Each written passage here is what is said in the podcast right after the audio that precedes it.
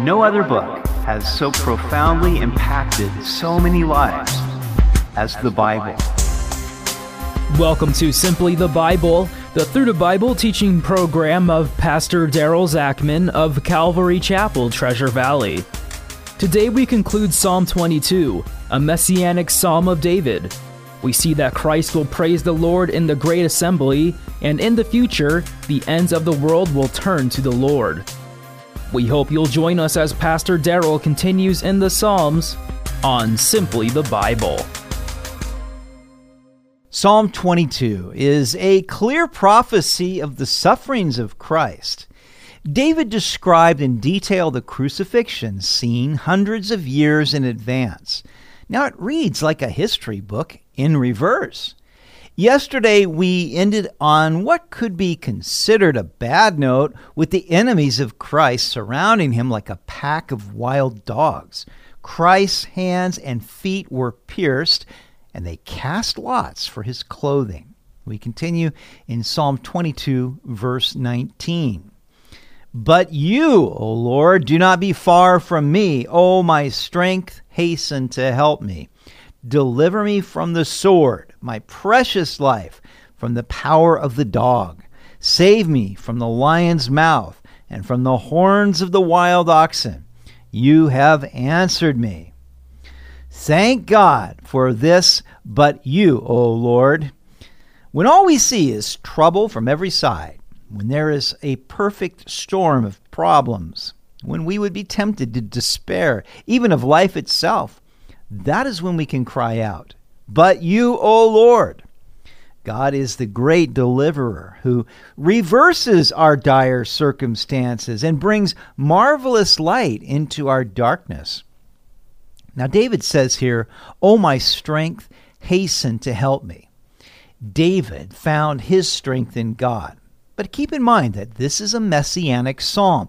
Therefore, this is the cry not only of David, but also of Christ from the cross.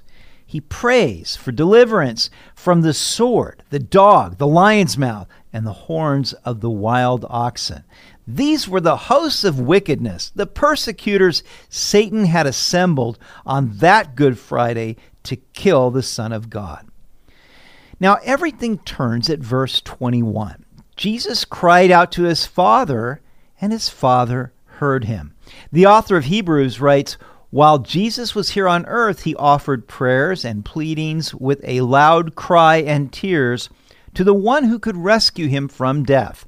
And God heard his prayers because of his deep reverence for God. God heard the cry of his son. Jesus had prayed in Gethsemane that if it were possible, the cup would pass from him. But it was not possible for us to be saved apart from Jesus drinking the cup of suffering and death. Yet God did rescue him from death by raising him from the dead. His cries were heard because of his deep reverence for God. Likewise, God hears our prayers when we pray in Jesus' name.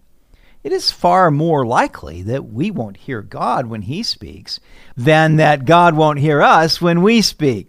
God is our strength and helper who delivers us from the lion's jaw. I will declare your name to my brethren. In the midst of the assembly, I will praise you. Now, in verses 22 through 26, it is speaking of the church age where the gospel is declared to all people. On Sunday night, after his resurrection, Jesus appeared to his disciples and said, Peace be with you. Later, he appeared to 500 believers at one time. In so doing, he announced the salvation of the Lord, his resurrection, and Christ proclaimed the power of God to raise him from the dead. You who fear the Lord, praise him. All you descendants of Jacob, glorify him, and fear him, all you offspring of Israel. Do you fear the Lord? The Bible says that the fear of the Lord is the beginning of wisdom, and the fear of the Lord is the hatred of evil. This isn't a cowering fear, but a respect for God and His commandments. If we fear God, then let us praise Him. This is the need of the hour. We praise Him when we don't feel like praising Him. We praise Him when the news is bad. Why? Because God is sovereign. And this too shall pass. He protects and delivers all those who call on His name in truth. During this pandemic, God is working, drawing many people to Himself. Now, you won't find that on the evening news. No, the prince of the power of the air will surely see to that.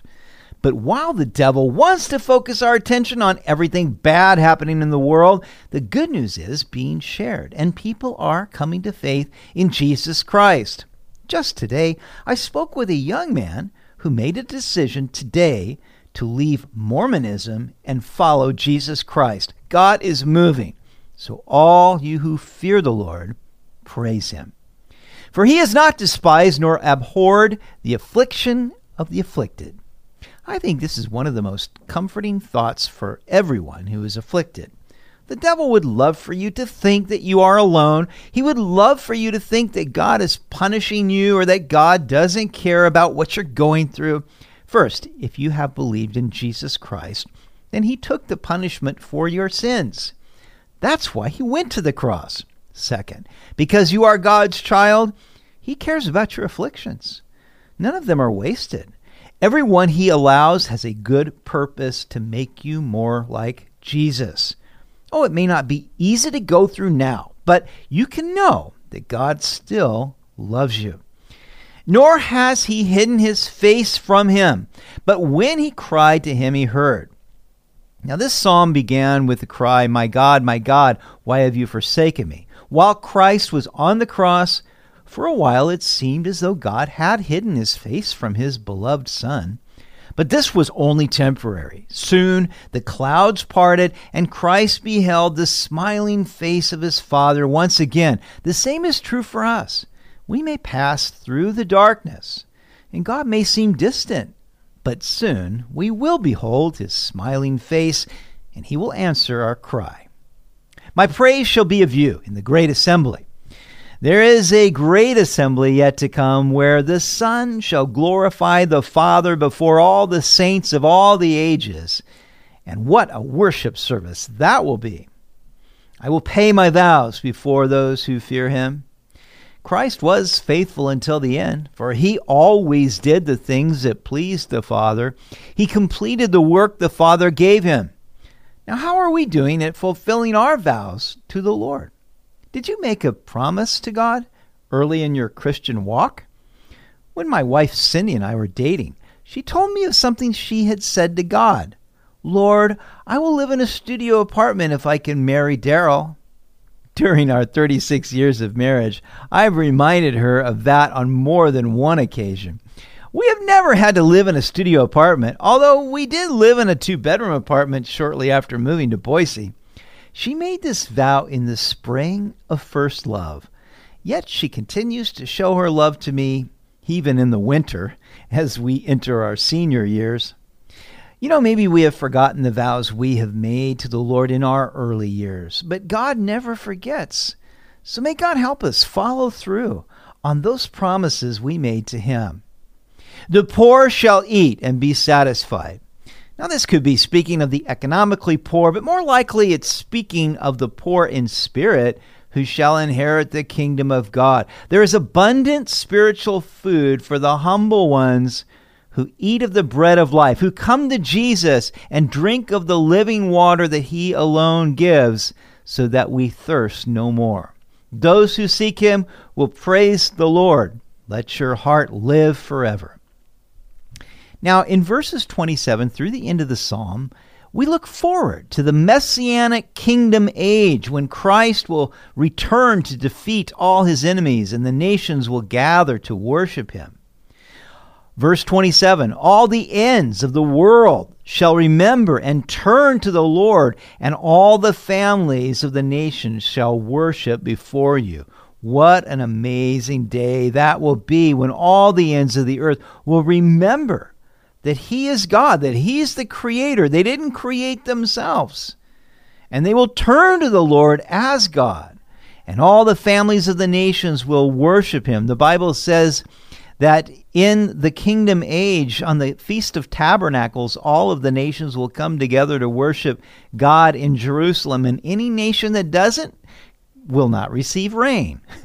so it's going to be an amazing time in this kingdom age. For the kingdom is the Lord's, and he rules over the nations. Imagine that when the governments of the world, think about all the striving that goes on between governments, but there will be one government, one Lord, one King over all, and we will gladly worship and serve him because he will reign in righteousness. All the prosperous of the earth shall eat and worship. All those who go down to the dust shall bow before him even he who cannot keep himself alive. So the Bible says that every knee shall bow, every tongue shall confess that Jesus Christ is Lord. Even those who have died, they've gone to the dust, will rise again to confess that Jesus is Lord and bow the knee before him. It will be, unfortunately, for those that did not trust in him, it will be the confession that leads to damnation but every knee will bow, every tongue will confess. A posterity shall serve him. It will be recounted of the Lord to the next generation.